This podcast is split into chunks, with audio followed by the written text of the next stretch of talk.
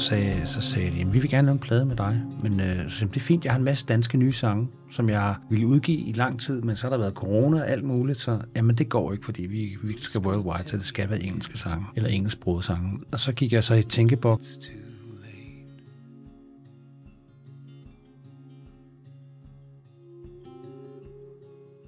Velkommen til endnu en episode af POV Mediano Music. Dengang havde jeg besøg af Bjørn Fjestad, aktuelt med soloalbummet Uncover, og i øvrigt særdeles aktiv på den danske musikscene gennem, ja, hvad er det egentlig, en 30, lidt plus 30 år, eller? Ja, startede midt 80'erne, ikke? Så ja. det er vel 30-40 år snart. Velkommen til, Bjørn. Tak skal du have. Tak skal du have. Der er meget stor sandsynlighed for, kære lytter, at du har stødt på Bjørn adskillige gange øh, som sanger i Barl, som medvirkende i mindst 13 teaterkoncerter har jeg kunne tælle det til. Okay. Øh, seneste muligvis nok Lazarus, med, som ja. var Bowies øh, det er rigtigt. teaterstykke eller musical, eller hvad man nu skal kalde det. Det kunne også være som medvirkende i en tv-serie eller på film. Bjørn har spillet øh, blandt andet ondskaben selv i den satiriske serie Manden med de gyldne øre, eller som medvirkende i tv-programmet Rytteriet, eller i et af Martins og Rasmus shows, mener jeg også, du har været med i. Det var jeg med fra starten, faktisk. Ja. ja. Øh, og så i øvrigt også som solist. Det album, der udkommer nu, det er det andet soloalbum, ikke? Det er det andet soloalbum, ja. ja. Det er det. Det første kom i 15. I 15. Du kender intet til mig, ja. og titlen. På det seneste soloalbum, der havde du skrevet alle sangene selv, ikke? Jo, for det er ikke det seneste, som lige udkommer. Nej, men den forrige, mener jeg. Undskyld, ja, ja, forrige. Bestemt, ja, ja, bestemt. Ja. Og denne gang er der, som det jo ligger lidt i titlen, tale om coverversioner. Ja. Jeg bliver altid meget glad, når jeg hører eller ser en rock and roller som, som dig, Bjørn, give Bee Gees den kredit, de fortjener. Og det synes jeg jo, du gør til fulde med din flotte version af To Love Somebody på det nye album.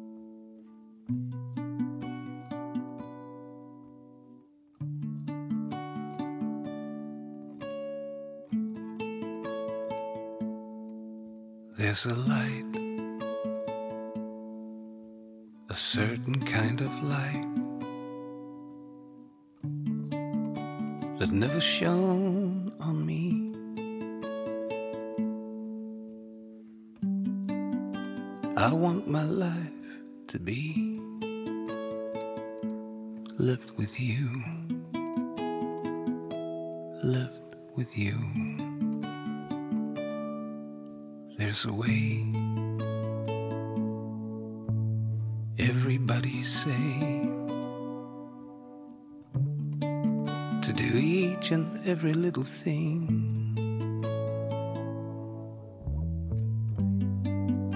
But what does it bring if I ain't got you? I ain't got you. Know what it's like. Baby, you don't know what it's like to love somebody, to love somebody the way I love you. In my brain. Jamen, jeg tror i virkeligheden, at mange af de sange, der er på, på det album her, det er jo, det er jo ting, som er, er en del af mit, mit, hvad skal man sige, mit soundtrack til min ungdom. De formative år, som man siger. Øhm, og det startede dengang med, med Slade og Sweet og glam rock, og så kom Bee Gees og discoen, og kom jo også ind senere. Bee Gees var jo selvfølgelig før, men det var sådan noget, jeg tror, det er, det er noget, jeg har opsnappet, og så er det blevet til sådan et, et musiklag bagved. Ikke? Så det var, og det er bare et af dem, som, som ramte mig intuitivt som, som ung mand, og nu som voksen mand, hvor vi så genbesøger sangene. Og, ja, og så har teksten lige pludselig en anden. Også det, ja. ja. Det er bare til oplysning for dig, der måske ikke kender Bee Gees så meget, at øh, det er fra deres, det jeg kalder deres øh, første periode ud af tre eller fire, det kan man Ja. diskutere. Ja, det kan man. Ja, det er rigtigt. Nu skal vi jo tale om et soloalbum, men det er da vigtigt at få med, at bare lever i bedste velgående. I er på turné, eller har lige afsluttet en turné, tror jeg. Ja, vi har lige afsluttet det, vi kaldte en detour-turné, som vi kom lidt ud i de lidt mindre byer i, i Danmark. Og så skulle vi have spillet en uge mere, men den har vi rykket til januar, så vi er ikke helt færdige med den, men, men næsten, ikke? Hvordan var det egentlig så at være på sådan en detur med små spillesteder? Jamen, det var, det var sgu fedt. Altså, nogle af dem var jo heller ikke så små, som jeg havde havde forestillet mig, at vi var jo også i Vejle på Paletten, som er et forholdsvis stort sted, og vi var også i Rødovre i Viften. Men, men det var meget sjovt at komme ud til nogle steder, hvor, man, hvor der ikke var mennesker, som måske ville komme og se os. Altså, de, vi kom til dem, de kom ikke til os. Normalt så skal man jo, hvis man gerne vil se Barl, så skal man til Aarhus eller Aalborg eller, eller København, du ved, i store byer, Odense og sådan noget. Så, så derfor var det ret sjovt at komme ud på de lidt mindre steder og møde, også møde nye mennesker. Nyt, nyt publikum og, og, og, og nye, nye spilsteder. Så det var, det var, ja, det er rart faktisk. Når man ser tilbage på din karriere, synes jeg, at jeg ser en rød tråd, som man kunne kalde teater. Øh, det er indlysende med din, det har vi snakket om, teater-koncertroller. Mm. I har, Barl har leveret musik til mindst to teaterforestillinger, tror jeg. Og der har jo altid i varierende grader været noget teatralsk i Barls udtryk, øh, synes jeg i hvert fald. Helt bestemt. Alene det, at gruppenavnet er lånt fra en, øh, ja, det er både en slags religion, og så er det et, et teaterstykke, som vist nok var Bertolt Brechts allerførste. Og som David Bowie lavede en tv-version af, hvor han spillede. Ja, der det var også en, det var også en det var også en inspirationskilde for jer. Ja, bestemt. Helt bestemt. Man kan sige, op til Barl, så var det jo, så startede, det startede, kom jo ud af, at Redlands, mit oprindelige band, sluttede, eller gik i opløsning, og så øh, mødtes jeg med nogle andre, blev inviteret indenfor i sådan et Bowie Jam hold, og så spillede vi 10 koncerter med Bowie, og der lærte jeg jo Bowie sang at kende på en ny måde, og det tog jeg med over til Barl. Øh, ja, okay. Ja. Ja. Hvem var I, da I begyndte i Barl? Da vi begyndte, der var det David Kampmann, som jeg startede orkestret sammen med, som jeg også spillede sammen med i Redlands. Da vi gik i opløsning, så gik vi ned ad en trappe, kan jeg huske, da vi havde haft mødet, og så blev vi enige om, at vi skulle lave et band en dag. Og så havde jeg så en lille detur med det her bogehold, og så kontaktede jeg David, og så tog vi på en, på en lejr og skrev 10 sange, tror jeg. Og så samlede vi holdet og mødtes ude i Vandløse, hvor vi har fået et, et øvelokale, og så aftalte vi ned i gården her. Øver vi hver dag, alle hverdage fra klokken 10 til klokken 5. Og så, Tjekket. Ja, ja. og det kunne vi dengang. Vi havde ingen af os havde sådan, jo, nogle af os havde børn. Ja. Og dengang kunne man jo også godt man kunne godt være på kontanthjælp uden, der var, det var sådan lidt skjult. Øh, ja, ja, ja, det var ikke... Støtte, øh, havde I en vision, fordi den første plade, Sensorama, altså album, øh, vagt jo stor opmærksomhed, fordi den lød ikke rigtigt som noget andet, havde lyttet på det tidspunkt. I... Ja, det er rigtigt nok. Altså, vi, havde, vi havde en vision om, at, øh, at vi synes på det tidspunkt, der var der sådan det musikalske udtryk, der var i det landskab, i, der i 94. Det var meget grunge rock, eller også var det britpop, og alle danske bands blev inspireret af det. Der var jo øh, Dizzy Miss Lizzy, og der var Kashmir, og, som, og, så, og så var der jo og så var der også øh, Inside the Whale, en masse band, som, som var inspireret af enten det ene eller det andet. Og vi tænkte, hvad, hvad kunne vi sådan prøve at trække med? Og jeg har jo jeg er jo opvokset med, med en far, som sang uh, Negro Spirituals og viser, og min mor, hun sang Liva Vel sange i køkkenet, så det gallede, ikke? Og meget inspireret af, af tysk Weimar-musik og, og, og fransk chanson og alle de der ting, hvor, der, med, hvor vi har haft en masse danske undersættelser, versioner, ikke? Uh, så vi blev enige om, vi sad dernede den der gård, tror jeg det var, eller også jeg kan ikke huske, hvor vi så blive om. Nu tager vi fat i noget centraleuropæisk som inspiration, og så skriver vi ud fra, fra cabaret-musikken og, og sådan nogle ting. Ikke? Ja, ja, ja. Så det var, det var lidt visionen, og så den anden del af visionen var også, at vi var sådan lidt trætte af det her shoegazer-ting, der var i den danske musikmiljø, særligt dem, som kom ud af punken og, og sådan noget, og den postpunken og sådan noget. Det, man skulle være på en eller anden bestemt måde, være cool og ikke alt for, du ved, slå armene alt for meget ud, og det havde jeg sådan personligt en, en kæmpe modstand imod. Jeg havde lyst til at komme ud og, og og invitere folk indenfor i musikken. Ja? På det. Så derfor bliver det mere ekspressivt udtryk. Ja, det var lige præcis, for det var jo meget ekspressivt allerede fra begyndelsen, og I opbyggede jo, så vidt jeg ved i hvert fald, meget hurtigt en meget lojal fanskar, der faktisk var, var klar til det på det ja. tidspunkt. Ikke? Jo, det må man sige.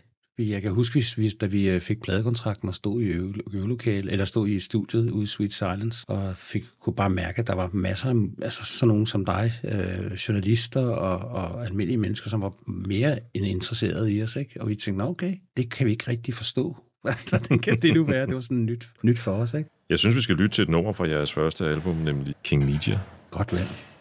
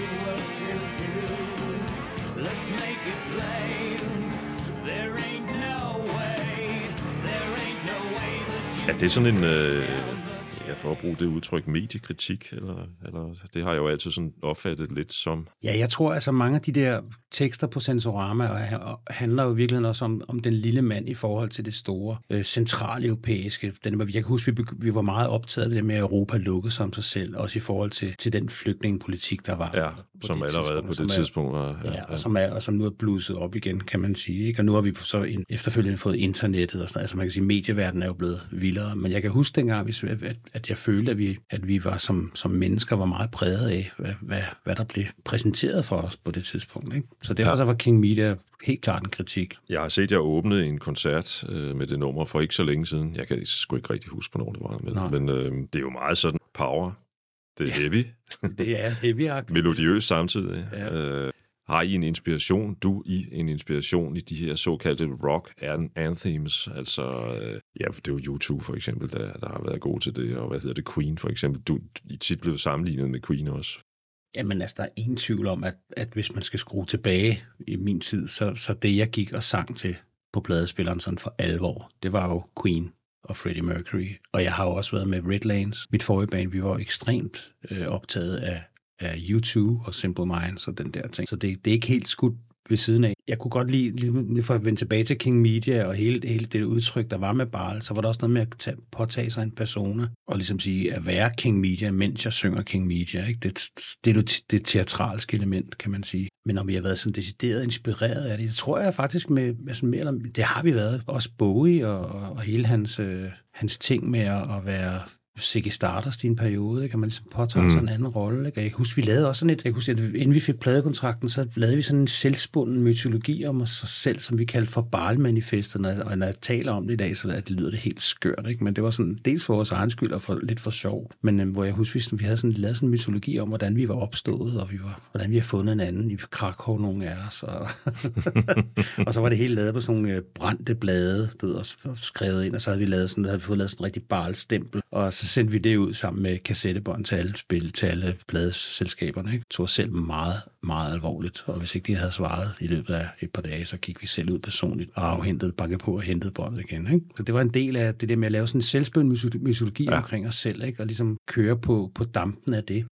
Jeg tænkte jo, fordi altså, nu læste jeg om Barley, jeg skal gerne indrømme, jeg har aldrig set det stykke opført, at det handler om, om, om sådan en, en, altså den har den der ty, typiske tyske Sturm und Drang, og det er sådan en outsider, som øh, i virkeligheden er lidt af et svin over for kvinder, bortset fra det. Ja, det er. Øhm, ja. Men, men så kunne I spejle jer i det? Altså havde det noget med valget af navnet Barley at gøre, det der med sådan lidt outsider-agtigt? Ja, vi var meget fascineret af den der, den farne Svend, som øh, turnerede rundt som troubaduren, ikke? og måske i virkeligheden var mest optaget af sig selv. Det var i hvert fald sådan, jeg måske også selv kunne se mig selv som på det tidspunkt, værende sådan en, der gerne ville flygte fra verden i musikken. Og jeg, jeg skal da være ærlig og indrømme, at jeg har da haft en del kvinder, som måske har været ulykkelige også i mit personlige liv, ikke? tror jeg.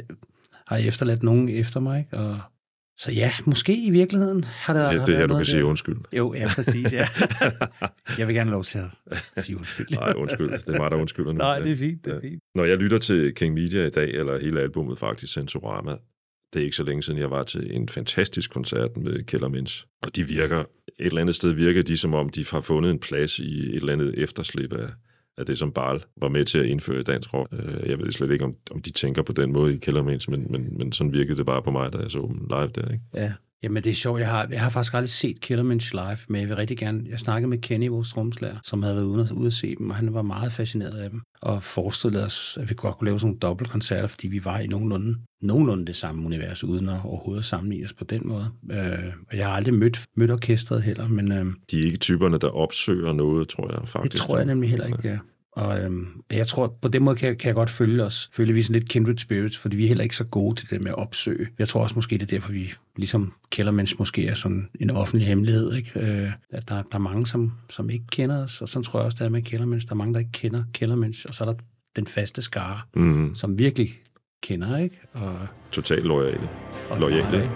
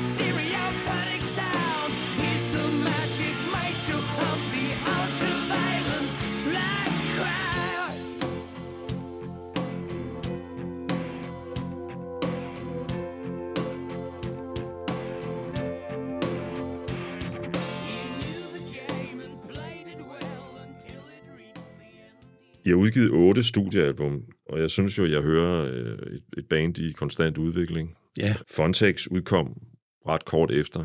Ej, fem år efter den, den første, ikke? Jo, altså man kan sige, en vigtig detalje er jo, at David går ud og orkestret efter Sensorama. Okay. Vi fik tilbudt en tur med Marillion, som var sådan en verdensturné, hvor vi skulle, øh, okay, vi skulle ja. varme op til dem. Og, og det kunne han ikke. Jeg tror ikke, han kunne kapere det i sit liv på det tidspunkt. Der var sådan, sikkert også nogle andre ting, der, der lå til grund for det. Så vi blev ret vrede på alle, alle guitarister i hele verden, og tænkte, nu laver vi en elektronisk plade. Og så lavede vi en plade, der Karaoke, som vi lavede over i, øh, i Sydengland, hvor vi tog til, øh, vi tog til Sydengland, og vi har lavet nogle demoer, som vi har spillet for pladeselskabet, og de var tilfredse og glade. Og da vi så tog det over, så øh, fuckede vi alle sangene helt op og eksperimenterede med dem og kom tilbage med noget, som pladeselskabet ikke havde regnet med, og de var ikke glade. Så, så vi, lavede, vi lavede måske et kommercielt selvmord, kan man sige. Vi, vi, jeg tror, vi mistede en del fans på den plade. Jeg tror også, vi fik nogle nye, men, men det blev, blev lidt anderledes mere vi blev, der, der var vi sådan mere inspireret af trip-hoppen og, og uh, Primal Scream og sådan noget. Vi ville gerne prøve noget nyt. Vi var sådan, vi var sådan i opbrud på en eller anden måde. Ja.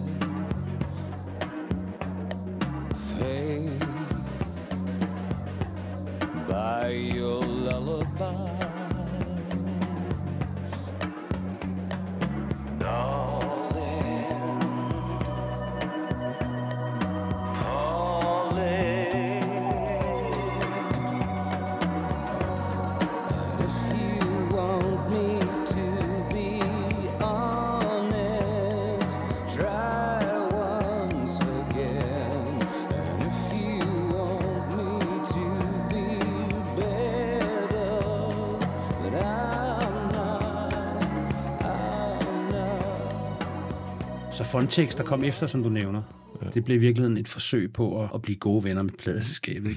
så vi ville lave sådan en mere poppet version af os selv. Ikke? Når man sidder og lytter til Fontex en øh, søndag eftermiddag, det er roligt, som jeg gjorde i går, så, øh, så jeg synes sgu egentlig, det er meget behageligt at lytte til. Altså, ja. Jeg ved godt, at der er sådan en historie omkring, at det sådan er lidt af et sidestep for jer, og, og ja. lidt ude af kontekst og sådan nogle ting. I tråd med det nummer, vi hørte før, så kunne jeg egentlig godt tænke mig at spille Adored by Marses. Ja.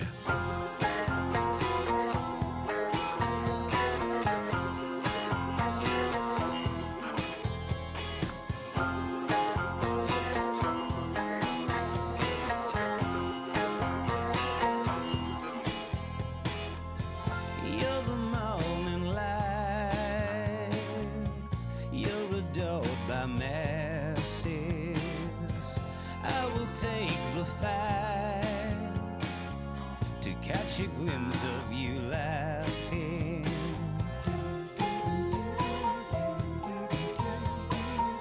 A stranger steals your time, a drifter never turns around.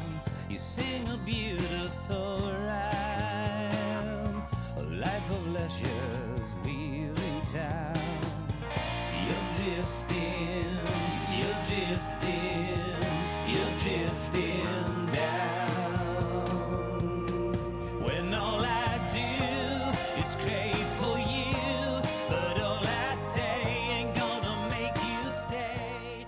Lige før nævnte jeg den her konstante udvikling, som jeg synes, I er i, eller det lyder som om, I er i.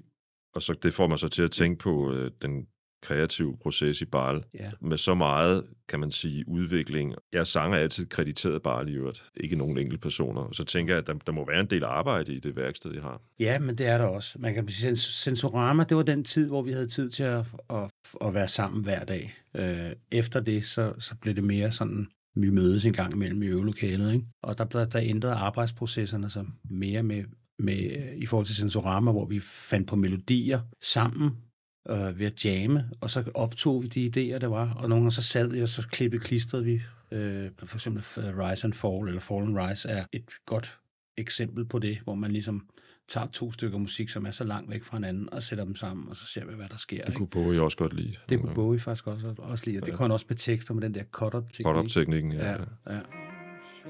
sun has stroked its final beams with murder and invasion.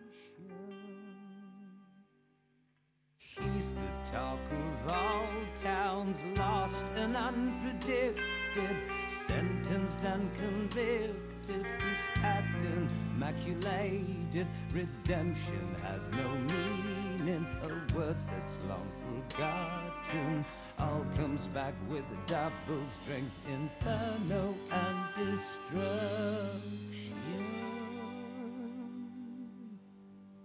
The day has come. Put on your uniforms, no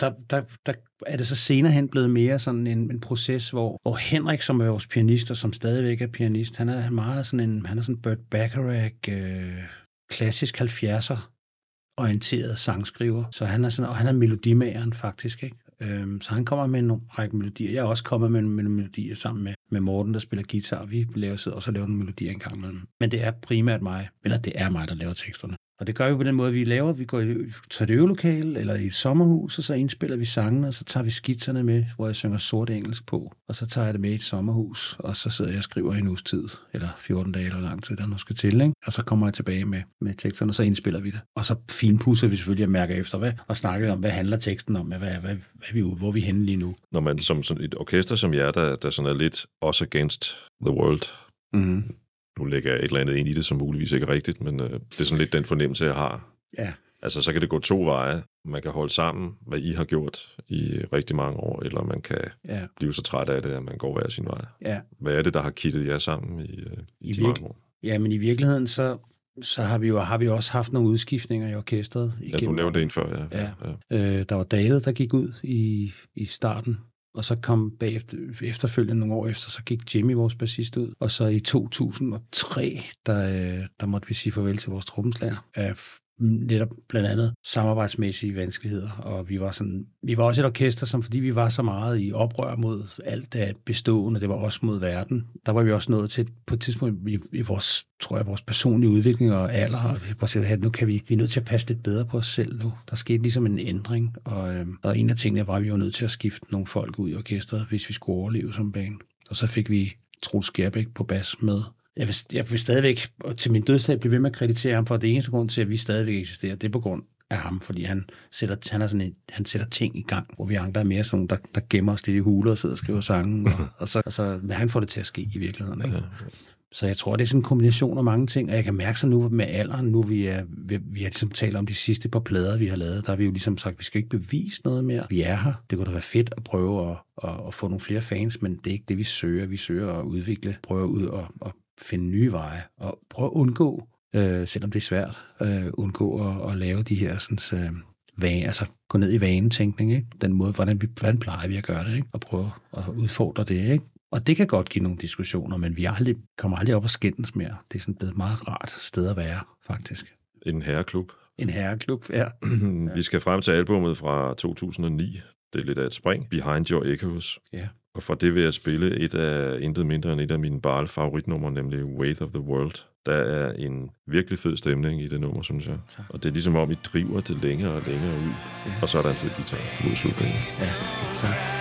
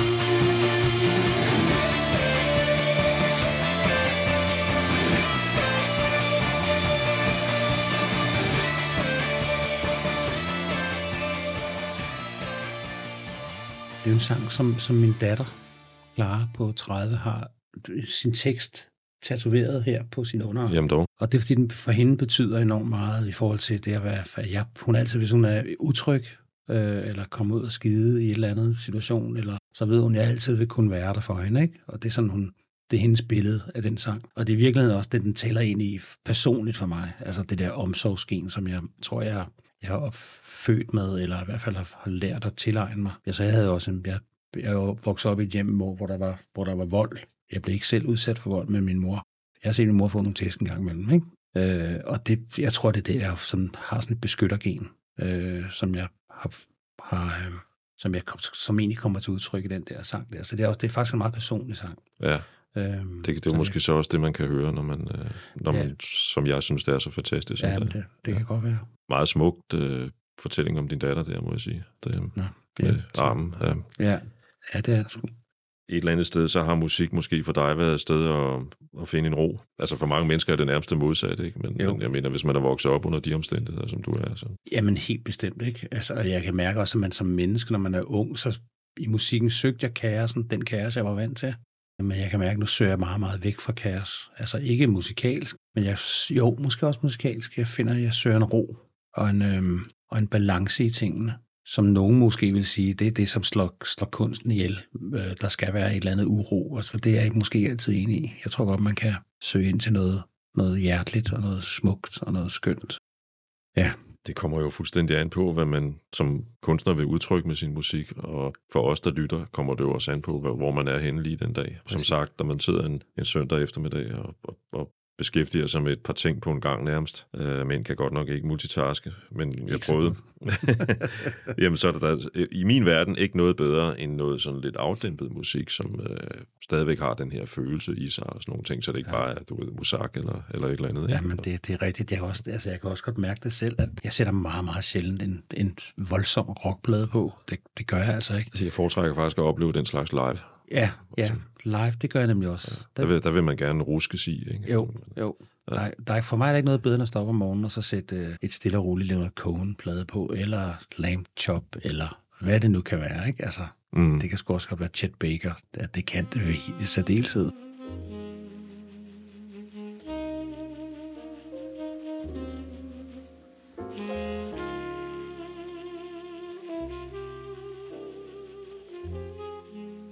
Der var jo en øh, længere pause i, i, i Barler. Jeg tror blandt andet, nu gætter jeg jo, men mm. at det hang sammen med dine mange teaterkoncerter. Det hang faktisk, det hang faktisk mest sammen med, at jeg på det tidspunkt synes, at vi var nået til, til sådan en, øh, en, et sted, hvor vi ligesom kørte i, trådte i vandet, hvis vi gentog os selv. Og jeg synes faktisk, at vores proces med Echoes, Behind Your Echoes-pladen, det, der var enormt mange smukke ting. Der kom en god, nogle gode sange ud af det, men, men jeg kunne mærke, at vi også ligesom, der var sådan en lille sådan, en følelse af, at vi ikke rigtig sådan kunne finde nye veje sammen. Og jeg havde i hvert fald i virkeligheden måtte jeg vende blikket ind. Altså, jeg havde behov for at prøve noget andet af med mig selv for en periode. Og det var dels for selvfølgelig teaterkoncerter, men det var også mig. Jeg havde sådan en idé om, at jeg ville lave en, en soloplade, øhm, som så kom lidt senere. Ikke? Så det var i virkeligheden mig, som, som sagde, nu skal vi have en pause. Ikke, vi skal ikke stoppe, men vi skal lige have en pause. Og pausen var ikke ment, som den skulle vare syv år, eller hvor lang den blev, men, øh, men det blev den, tror jeg. Og jeg tror, øh, jeg tror måske virkelig, det var meget godt, at vi de kom lidt væk fra hinanden. Det virker i hvert fald som om, vi er sådan revitaliseret i vores, i vores måde at være sammen på, og,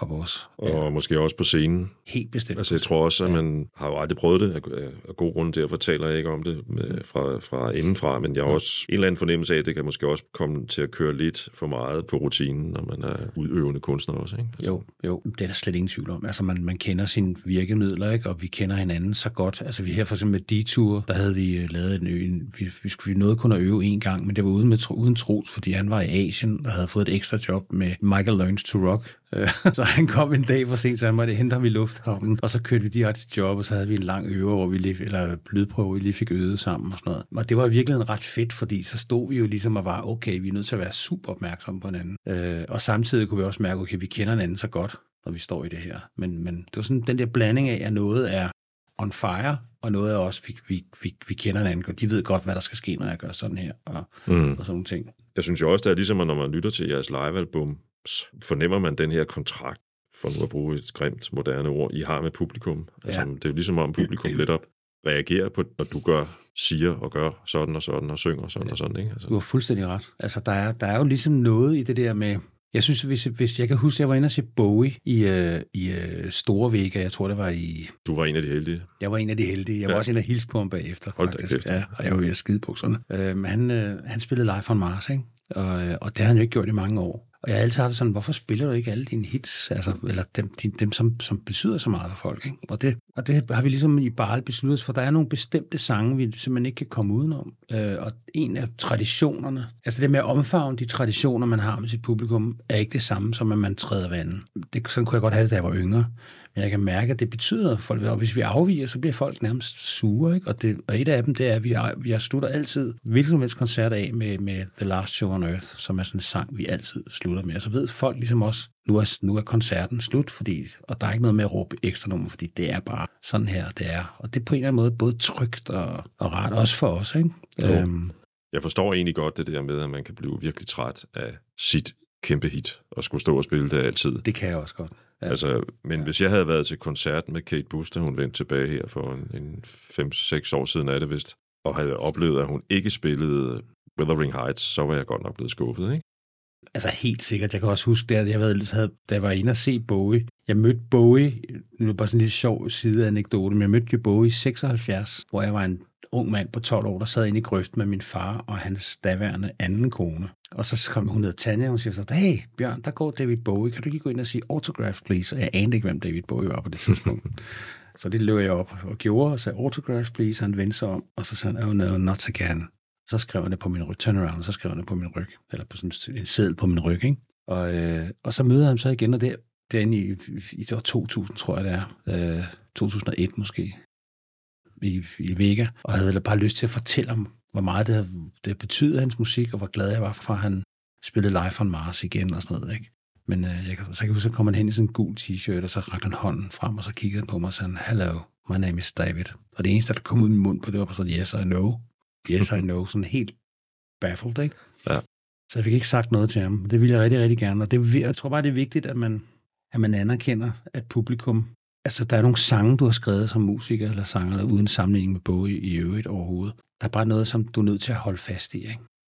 Og da vi lavede karaoke-pladen faktisk, som var den elektroniske plade, jeg var inde på, mm. der prøvede vi at afvige så meget som muligt fra, fra traditionerne. Og folk, der var steder, hvor folk simpelthen udvandrede, ikke? Ja. Altså, det går ikke. Altså, Nej. hvad fanden laver I, mand? Ikke? Altså, det, det er jo en svær balance, ikke? Det er en balance, ja. Altså, jeg, jeg, jeg har for eksempel været ret glad for John Grant. Men da Yes. han så udsendte et elektronisk album, det sagde mig nada. ja Altså, vi er fuldstændig på samme. Jeg er helt enig. Ja. Ja. Og det er jo, ham også. Ja. altså, i, i gåsøjne er det jo synd for manden et eller andet sted, ikke? Fordi Ja. ja. jeg forstår godt hans øh, trang til at forny sig, og, og til ligesom at smide en kappe af og sige, ja. øh, nu, nu, nu vil jeg gerne være glad og prøve noget andet, eller et eller andet, ikke? Og det er jo det samme med Bon Iver. ja. Ja. Og Lamb Chop, som er min helt store go-to-artist, der er ikke så mange, der kender ham, men, men han, det var også altså, kæmpe band, som lyder som om, de kun er tre, der spiller, og så en dyb stemme med, med en roligt udtryk. Han begynder også lige pludselig at lave noget, hvor han laver sådan nogle, hvor han har sådan en stemme, modif- sådan en, der kan lave nogle effekter på hans stemme. Jeg har bare sådan, hvorfor gør du nu det, Kurt? Hvad er med det? Ikke, altså. Så jeg tror, der er noget med det der med, at man har sådan, der er nogle ting, som er hellige, ikke? Altså, Ja, hvorfor skal du udvide din lille hjørnekiosk, Kurt? hold op, Kurt. Der er masser af supermarkeder. Ja. Det er sådan lidt uh, dumt spørgsmål, fordi jeg tror, svaret muligvis er indlysende, men jeg prøver alligevel. Ja. Altså, hvad er forskellen på at, at stå på scenen som uh, rocksanger, center stage, og så at stå og synge i en teaterkoncert? Den store forskel er, at, at jeg selv bestemmer, hvordan udtrykket skal være, og hvor- hvornår man styrer hele forløbet. Ikke? Altså det at gå ind i en, i, i en sammenhæng med en teaterkoncert, der er der en, der har den. Og så skal man sådan set bare være, man skal være med på, at man er, selvfølgelig har man nogle diskussioner om udtryk og sådan ting, men der, der er en instruktør, som, som bestemmer. Og så er det stort set det samme, du laver hver aften. Der er jo ikke, man kan ikke lige pludselig jamme under en teaterkoncert, der er en struktur og sådan ting. Så det er mere struktureret, øhm, og jeg kan både lide det, og jeg kan også jeg hader det samtidig nogle gange. I nogle tilfælde hader jeg det, at jeg ikke har mere at skulle have sagt, og i nogle tilfælde, der er bare sådan tryk og sådan noget. Ikke? Ja. Jeg, kan bedst, jeg kan bedst lide at styre på det selv. Det må jeg indrømme. Men variationen, og det at være musiker i Danmark, eller sanger, hvad det nu er i Danmark med 6 millioner mennesker, så er jeg også bare sådan, og jeg har jo ikke, jeg har jo ikke lavet hits på niveau med Mads Langer, eller hvem har vi. Øhm, så jeg kan ikke leve alene af Barls musik. Øh, så er jeg nødt til at være sådan en kludetip dude. Så derfor er det også, er det også kærkommet nogle gange, at der kommer sådan fast af indkomst ind, ja. uden at jeg skal arbejde på Burger King. Eller? Det forstår jeg godt, ja. og al respekt for det. Det er også ligesom, netop fordi du har den her interesse for at have bevæget dig i et teatralsk udtryk i bare, så passer det jo også på en eller anden måde meget godt ind, at man jeg så også gør sig i de der teaterkoncerter. Ikke? Ja, men det allerførste stykke, vi lavede, som hedder Englesyn, som var oppe på Jomfru Teateret i 2000, det var en, der hed Inger Eilersen, en instruktør, som ringede og sagde, vi synes bare, det er fantastisk. Det er det eneste teatralske bane, vi har i Danmark på den måde der, og vi kunne godt tænke os at lave en teaterstykke, som skal hedde øh, Englesyn, og det skal handle om mennesker, der ikke kan mødes og ikke kan finde kærligheden, og, og som har og som har skrevet ind, der hedder Dejan Dukowski, som, som, øh, har været, som har været en del af hele den her krig, der var, du ved, i, øh, i Bosnien og Herzegovina. Mm. Og så skulle vi så, så blev det hele lavet sådan en, øh, i sådan en cirkusarena, og så var vi så de faldende engle, som sad som musikere op på balustraden, ikke? og så alle de her ballerinaer, der ikke kunne mødes med, med, med domtøren og sådan ting i kærligheden. Og så øhm, der fik jeg at vide, at jeg skulle også, at da vi sad til prøver, det første læseprøve, jeg, jeg faktisk også skulle sige replikker, og det har jeg aldrig haft en ambition om. Så for mig var det sådan en, en det skal jeg ikke, nej. Jamen det kan du godt. Det er det samme som at være være sanger i det, den måde, som du er på. Så det, det kan du godt. Og så fik jeg, lidt, fik jeg lært lidt af det. Og så fandt jeg overraskende nok mig selv meget hjemme i det at skulle sige en replik. Mm. Øhm, så det var sådan en epiphany for mig, og det var sådan en dør, der åbnede sig. Man bor, man, man tror, man har boet en toværelseslejlighed hele sit liv, og så flytter man lige en reol, og så er der lige sådan en dør ind til noget nyt. Så sådan ja, havde, så lidt ja, det billede, jeg havde. Altså, ja. gud, og det, det synes jeg også er sjovt, det her. Og det er jo i virkeligheden noget, man, man kan under alle mennesker at opleve i virkeligheden, ikke? Jo, altså, jo. uanset hvad pokker man ellers beskæftiger sig ja. med. Jeg synes, vi skal lytte til øh, en sang fra albumet Time is Old, inden vi går til dit øh, solo, og øh, jeg har valgt titelnummeret.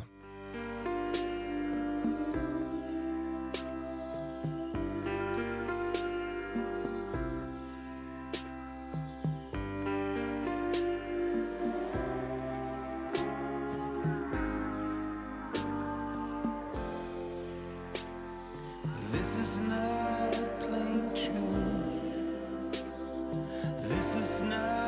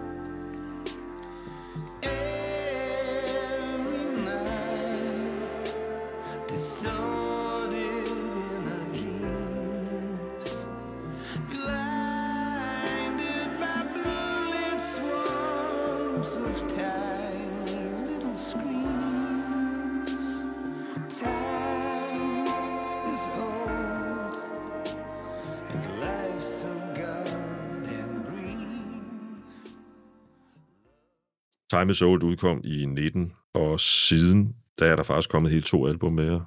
Det ene er et livealbum.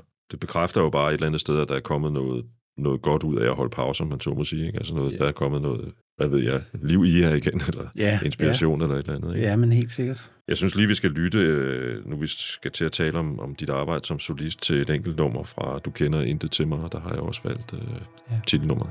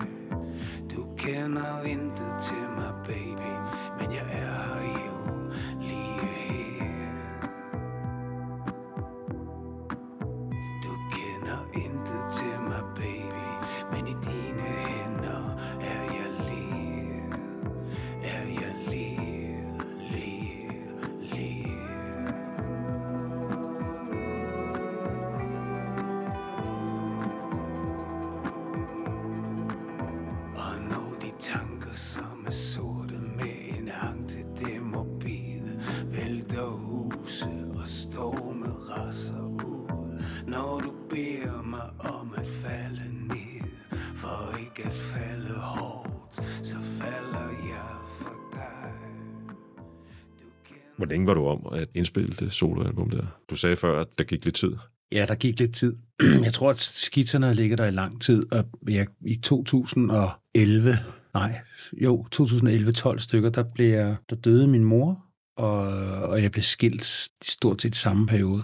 Så det, der var en masse om, om opbrud der. Øhm, og der var alle melodierne sådan set på plads, og der kom teksterne sådan i den periode. Ikke? Så derfor er det jo på mange måder en opbrudsplade, og en, en skilsmisseplade vil jeg ikke kalde det, for det, men det er mere sådan en sovplade. Så teksterne kom sådan løbende. Jeg mødte en, der hed René Damsbak, som jeg havde spillet sammen med i en teaterkoncert ude på på gasværket, som spillede trompet. Det var Bob Dylan teaterkoncert, der var han med. Og så tænkte jeg, ham ringer jeg skulle til en dag. Og så ringede jeg til ham, og så kom jeg ud og sagde, vi har de her skitser her. Jeg har aldrig skrevet, fordi jeg, jeg, jeg er jo en halvstuderet røver. Jeg kan ikke spille guitar sådan, jeg var jo lidt til en husbehov, ikke? Altså, da jeg fyldte 51, der fik jeg en guitar og lærte lige sådan 5, 6, 7 akkorder. Øhm, så, så derfor så var det sådan lidt, jeg var sådan lidt utryg ved, om, om det nu også var godt nok, det jeg havde lavet og sådan nogle ting. Og så kom jeg ud til ham, og så fik han det til at spille, og vi fik sat nogle flere harmonier på og sådan noget. Og så kom teksterne. Så det har været sådan en proces på en 4-5 år, tror jeg, i virkeligheden, fra de første skitser, i det jeg kom til teksterne, og hele universet var, var færdigt. Ikke? Det tog noget tid. Altså udtrykket ligger jo også et andet sted, end, end, øh, end man sådan forbinder med Barling. Jo, og det, det at skrive på dansk var jo lige pludselig enormt sårbart, fordi øh, jeg fandt lige pludselig ud af, hvor let det egentlig var at skrive på engelsk, og ligesom gemme sig bag engelske floskler. Det, det bliver på en eller anden måde ikke lige så tæt på. Nej. Når man lige pludselig skal skrive på dansk, så er man så, shit, det lyder sgu da banalt, det der. Ja, så endda med det der meget personlige udtryk, som du var inde på før, ikke? Ja, det der og alt det. Du skal lige gennem sådan en introspektiv fase, hvor du sådan mærker efter og er i tvivl og alt sådan på, på den helt andet niveau, vil jeg sige. Ikke? Øh, også dels, for, dels fordi det, jeg jeg var ny i at skrive på dansk, og ny i at sidde og selv komponere. Øh, men det var også det, som var så meget mere sådan, øh, hvad skal man sige, øh, forløsende, når så pladen kom ud, og den faktisk blev vel modtaget, og, og vi havde en koncertrække med det også. Mm. Ja, ja. Var, var, var nogle af de der, altså Henrik Balling og nogle af de der folk fra rytteriet var vel også med, ikke? Eller hvordan? Jo, det er rigtigt. Øh, Balling var ind over øh, hvordan fanden var det nu? Han var ikke sådan direkte med på pladen, men, men, men et af de sange, der er med, som hedder, øh, som hedder øh, Jeg er fri, den kan jeg huske, jeg havde lavet en skits af. Det var før min plade. Så, øh, så, så sagde de, vi har lavet rytteriet, så den der sang, der har du ikke nogen sange? Så sagde jeg, jo, jeg har den her, der er fri. Den tager vi, den skal vi bruge her, den kan vi bruge i stykket. Så den skal jeg bruge på pladen. Kommer ikke til at ske. Så, så, mhm. så brugte de den, og så alligevel så tog jeg den tilbage og lavede den som min egen version. Men, men så der var Balling ind over ved nogle harmonier og ting. Ikke? Ja. Og så har Peter Peter været ind over jeg kiggede her forleden dag på, øh, man bliver jo øh, nysgerrig, når Spotify øh, sender den der Wrapped Up ud, hvad ja. man har lyttet mest til i 2022. Ja.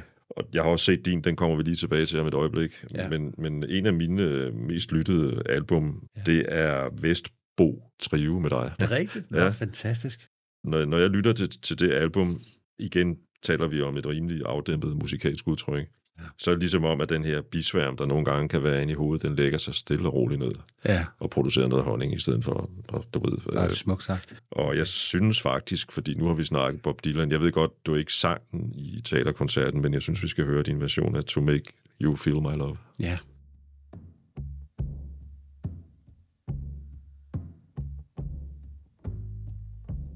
When the rain is blowing in your face and the whole world is on your case, I could offer you my warm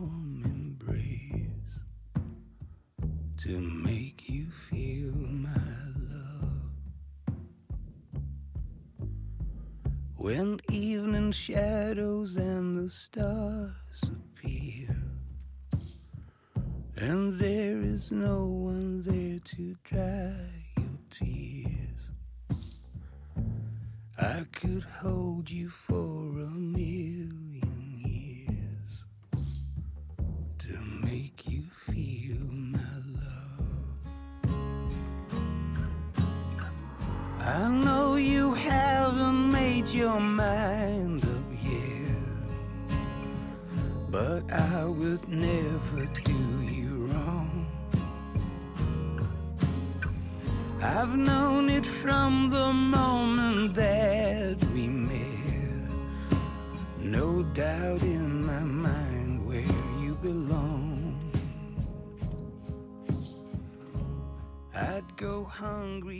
Vi har snakket om Slade og Bowie og Queen og sådan noget. Har du også et forhold til Dylan?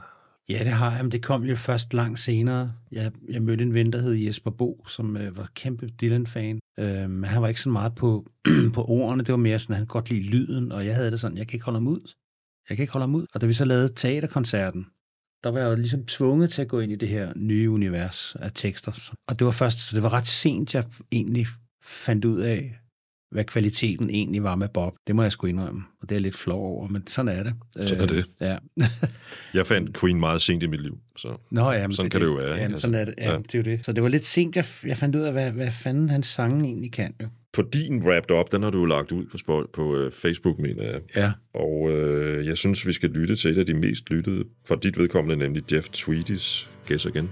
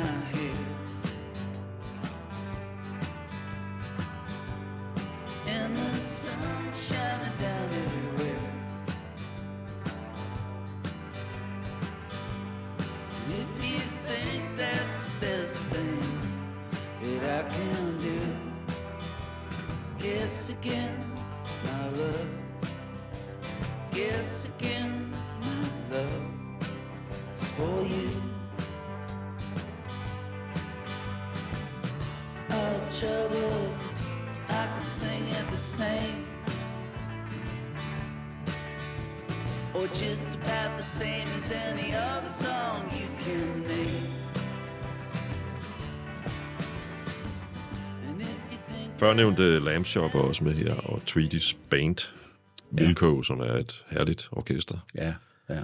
Jeg tænker jo på, om Tweedy og måske også Lamb Shop har været inspiration for det udtryk, I har på dit nye album, Uncovered. Egentlig ikke sådan direkte, men, men nok, nok meget indirekte. Det er det musik, jeg går og hører, og vi var inde på det lidt tidligere. Det der med at, at høre musik, som er nedtonet, og, hvor vi, og faktisk meget mandestemmer øh, er for mig, og det ved jeg godt er meget politisk ukorrekt, men, men det, det, det på en eller anden måde kan jeg bedre relatere til det, og jeg synes, at der er noget med mænd og sårbarhed, som jeg synes, øh, hvor en maskulin stemme, som er sårbar samtidig, rammer mig på en eller anden måde. Og det er måske virkelig det, jeg har lyst til også at, at, at bringe med. Det der med at afstå fra at, at overfrasere, som jeg gjorde, da jeg var en ung mand, og stadigvæk gør med barl, altså hvor det er sådan mere ekspressivt udtryk. Så det der med at gå ind og skralde nogle sange ned af, det var jo øh, det var i virkeligheden fordi, at, at jeg var i studie med Vestbo Trio, og der opstod det lydbillede, altså helt af sig selv. Ikke? Jeg kan huske, vi mødtes, øh, vi har ikke mødt en anden før, og så kom mødtes vi i studiet, og så gik vi ind, og så lavede vi et first take på, på øh, My Blue Wave, som er jo lamb chop. Så jo, der er også en direkte connection, mm. du ret og fandt ud af, okay, det er ret fedt det her med at afstå fra frasering, og så bare lade sangen stå. Teksten kommer frem, og vi giver plads til den. Og det var det, som jeg tog med, da jeg så spurgte lige Højtaler, som jo som, som faciliterede både Vestbus og min nye, nye plade Uncover, så sagde, så sagde de, vi vil gerne lave en plade med dig. Men øh, så det er fint, jeg har en masse danske nye sange,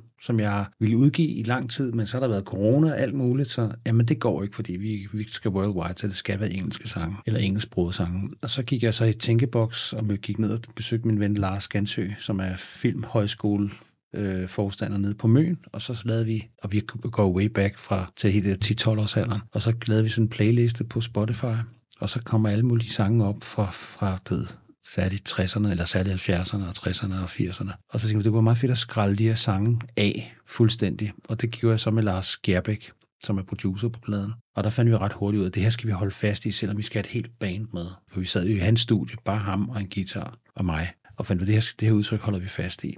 Og så tog vi studiet og sagde til alle de her, det var Palle Hjort på Aarhus og, og René Damsbak på trompet og Ideal på trommer og Troels Skærbæk på bas. Så sagde, vi skal bare holde det i det her, den her, det her lydunivers, så skal I bare addere lidt til mm. stemningen. Ikke? Og der opstod der nu sgu nogle gode ting ud af. Det må man sige, og vi har jo lyttet til din version af Years to Love Somebody. Af måske indlysende årsager, fordi jeg jo selv jeg er også noget ældre end dig, har jeg jo også et, et, øh, et forhold til mange af de her 60'er og 70'er sange, som, som, som ligesom er baggrunden for, for dine, dine valg på det her album, ikke? Jo. Og, og vi har jo et par stykker, som, som vi har fælles, blandt andet If You Could Read My Mind, Gordon Lightfoot sang. Ja. Kanadisk øh, sangskriver, som er ja. lidt, han er lidt glemt i Danmark, eller underkendt, eller et eller andet. Nej, han er ikke så kendt, nej, det er han ikke.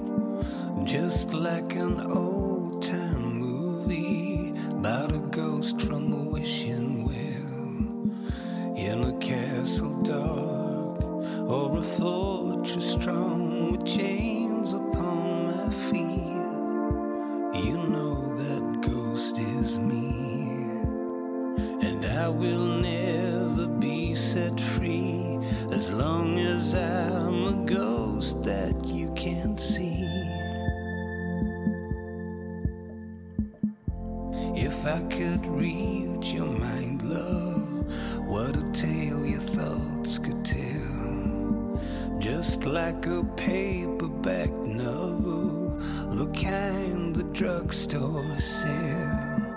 When you reach the part where the heartaches come, the hero would be me.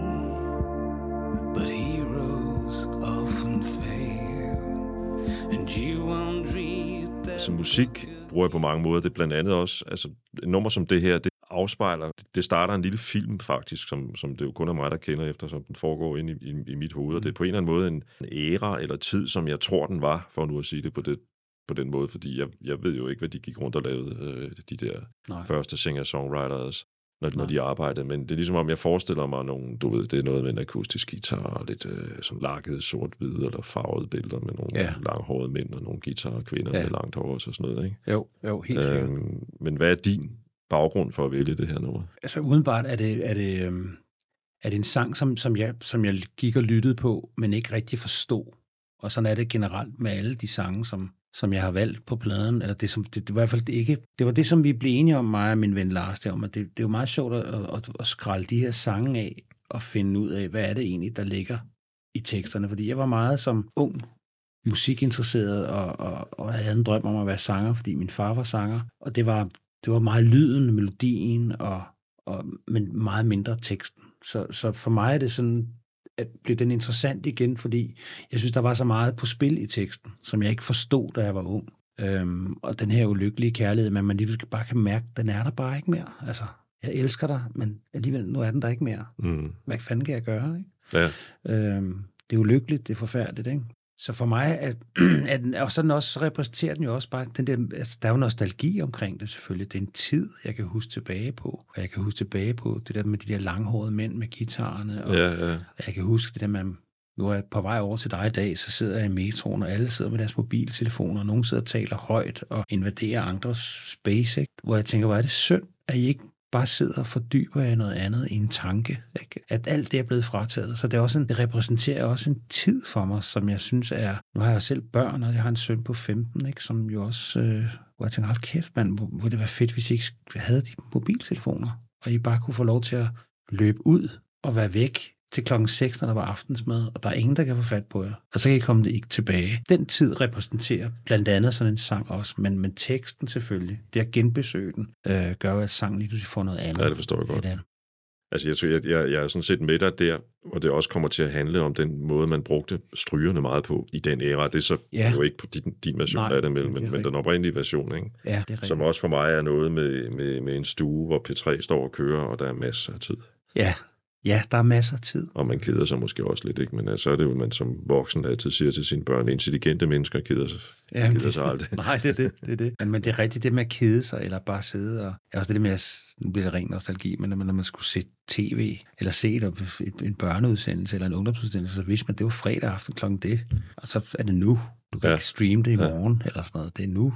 Jeg vil spille jeres, eller din, synes jeg, og nu, nu, nu bliver det sådan meget rosende, ikke? men ekstremt ja. Ja. gode version af Sally Meatloafs Two Out of Three Ain't Bad.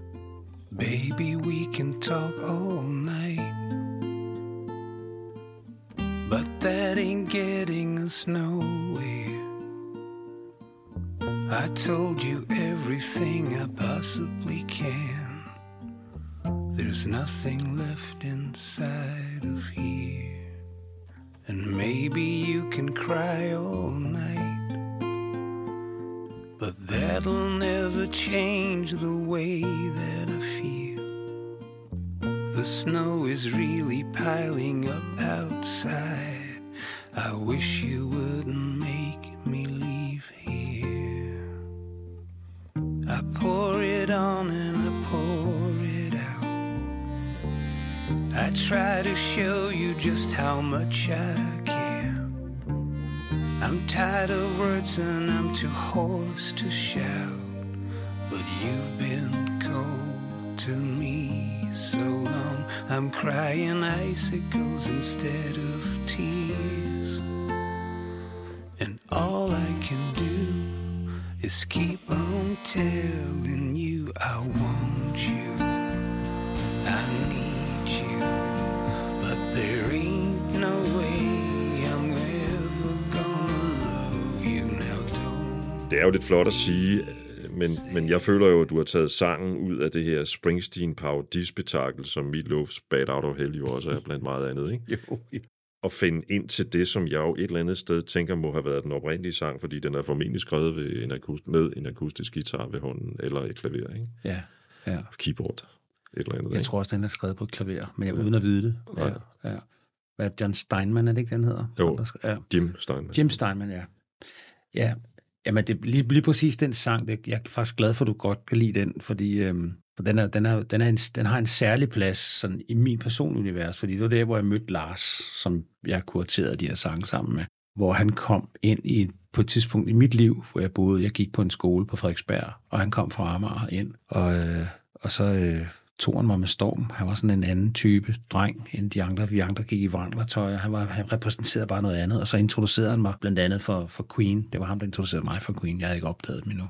Øhm, og han, han introducerede mig for mit love, for jeg kan huske, at jeg stod i hans, hans fløjelsofa, orange fløjelsofa, og, eller vi gjorde, og spillede guitar med sådan en badminton catcher, luftgitar, og så mm. spillede vi, og så var den der plade bare, altså, den, den var bare, det, det er en af de meget centrale soundtracks til min ungdom, ikke? Men igen, det med teksterne, jeg forstod ikke det hele, jeg kunne godt lide hans måde at, at skrige på, ikke? Og noget på Mm. spil, og det var meget teatralsk, og, og jeg, jeg, jeg, må forestille sig, at det er en musical, det her. Jeg tror, det er skrevet som, som en musical, rock, et, en rockopera på en eller anden måde. Og det, det, det er meget sjovt, du nævner det der med før, om vi, om, om vi har sådan, haft sådan noget med Barl, om vi var sådan, afhæng, eller vi var sådan inspireret af noget, af sådan nogle konceptplader og sådan noget. Jeg tror mere, vi var sådan inspireret, eller jeg var inspireret meget af Meat Loaf blandt andet. Ja. Og hele det der, at man kan fortælle en historie uden at være, altså hvor man kan være en persona på, på en eller anden måde, for det synes jeg også, Meat Loaf er, når han synger. Ikke? Det er meget sådan en, han synger en historie, og der er også nogle, der er også nogle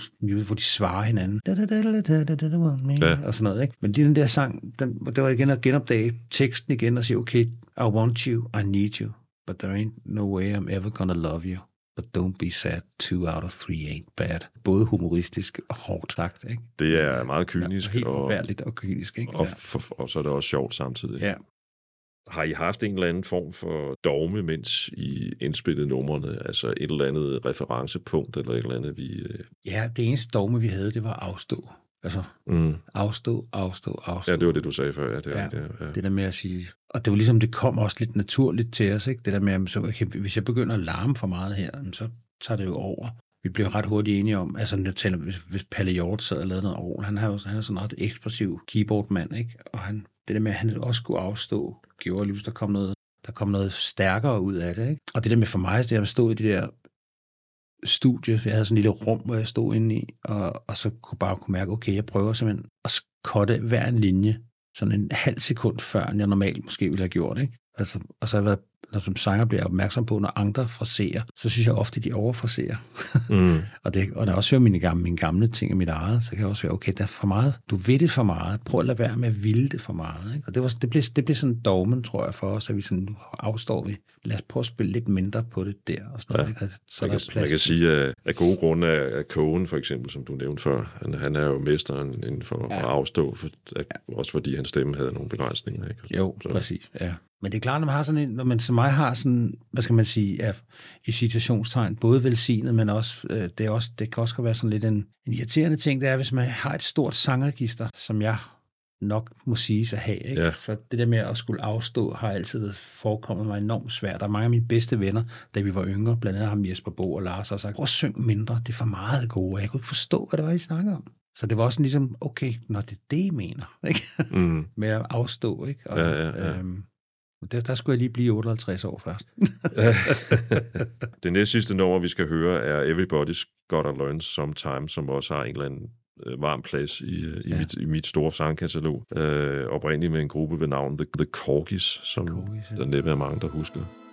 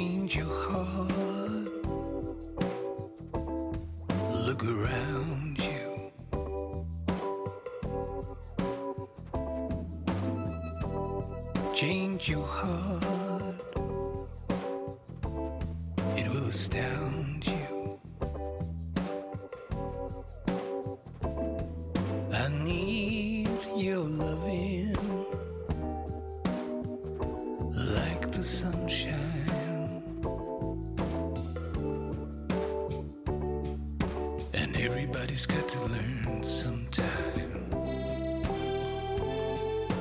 Everybody's got to learn sometime. Everybody's got to learn sometime.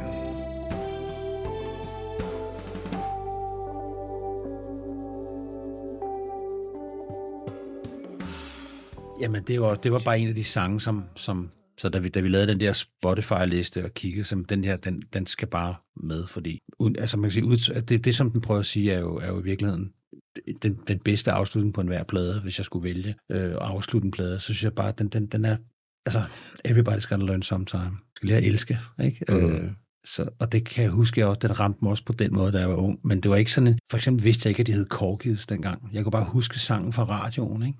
Øh, det var ikke noget, jeg dyrkede ikke det orkester, men den sang ramte bare. Og øh, da vi spillede live også herinde til release-koncerten, der kunne vi også mærke, at det, det, er sådan en, det var også den sang, vi sluttede af med, ikke? inden ekstra nummer. Og den, sådan, det giver mening på en eller anden måde. Det sidste nummer, ja. I Will Always Love You, ja. oprindeligt skrevet af ingen ringer end Dolly Parton, mm. øhm, og indspillet jo i rigtig mange versioner. The King har indsunget den. Ja, ja. Willie Nelson, tror jeg nok, og Whitney Houston. Ja. Er det, jeg har indtryk af, efter at have læst dit pressemateriale, at det er Whitneys version, der har inspireret dig, eller hvordan? Nej. Det, det passer ikke. Det er, bare, det er faktisk forkert, hvis det står der. Det er faktisk Dollys version, men, men, ja, men, ja. men det, som, det som var, da vi var i studiet, der var det ikke en, der var med på vores liste, øh, for at være helt ærlig. Det var en, det var en sang, som, øh, som, som jeg tror, Troels nævnte. Kunne man prøve at lave en version af den? Fordi vi, havde, vi, vi stod på et tidspunkt, der var en, det var en Depeche Mode-sang, som jeg ikke lige kan huske titlen på, som vi ikke kunne få til at fungere. Øh, og vi tænkte, vi havde lavet en brutoliste, og så, den, så tog vi den væk, og så sad vi, så begyndte Troels at spille bas, og den der, så begyndte jeg at synge den. Og så sagde jeg, okay, det, det, det her, det kan noget på en eller anden måde. Og jeg synes, Whitney Houston, al ære respekt for hende, men jeg synes, den sang smadrede hun fuldstændig. Den blev et kæmpe hit i hendes version, og det folk kender jo den version bedre end Dolly. Der er ikke mange, der ved, det er Dolly Parton, der ikke har skrevet den. Og jeg havde lyst til på en eller anden måde at tage den tilbage til noget mere sådan, for det er jo en forfærdelig sang. Jeg tror, det er en sang, som Dolly skrev til sin manager. Det er bedre, jeg ikke er der for dig. Det er bedre, jeg ikke er her. Ikke? Og der er sådan noget enormt smertefuldt i den ja. tekst der, så man så skrællet den helt af, så synes jeg, at den kom, det kom frem, og vi synes, den, vi synes, den fungerede. Min, øh, min kæreste synes, at den er sådan lidt for meget gode, fordi hun er så ødelagt af Whitney-versionen. ikke? Øh, så jeg tror, det er sådan en sang, der deler vandene. Øh, og der var også en, der spurgte, hvordan, hvordan kan det være, at du tør tage sådan nogle store klassikere, sang, som jeg så enten er, er totalt øh, dumdristig, eller også kender jeg ikke mine begrænsninger, eller også mener jeg, at jeg kan, kan, kan, kan hive sangen et andet sted hen i al beskedenhed. Ikke? Så er der nogen, som måske tænker sådan, nogle sanger, som måske tænker, den kan jeg ikke synge, fordi det har jeg ikke stemme til. Og der har jeg det sådan, du har stemme til, vi har, du har stemme til hvad som helst. Du skal bare synge det den måde, som du vil synge den. Ikke? Mm-hmm. Men hvis ikke du kan mærke teksten, så, kan jeg, så er jeg med. Ikke? Så jeg tror, jeg tror i virkeligheden, at alle kan synge hvilken som helst sang, hvis de kan se sig selv i teksten. Ikke? Altså, det er jo rimelig banalt i ja. virkeligheden. Vil du være, jeg tror, jeg vil sige tak, fordi du kom forbi, Bjørn. Det er mig, der siger tak, fordi jeg måtte. Øh, og øh, vi hører dig simpelthen synge I Will Always Love You til sidst. Gør vi det? Ja. Så kan de, så kan de lære det. Så kan de lære det. Ja, ja. tak, Jan. If I should stay, I would only be in your way. So I'll go, but I know I'll think of you each step of the way. And I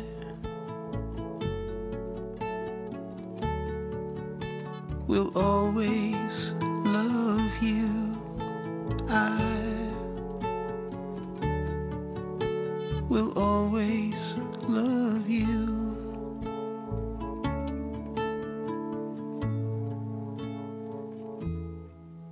Bittersweet memories. That is all I'm taking with me. Goodbye. Please don't cry. We both know that I'm not what you need. And I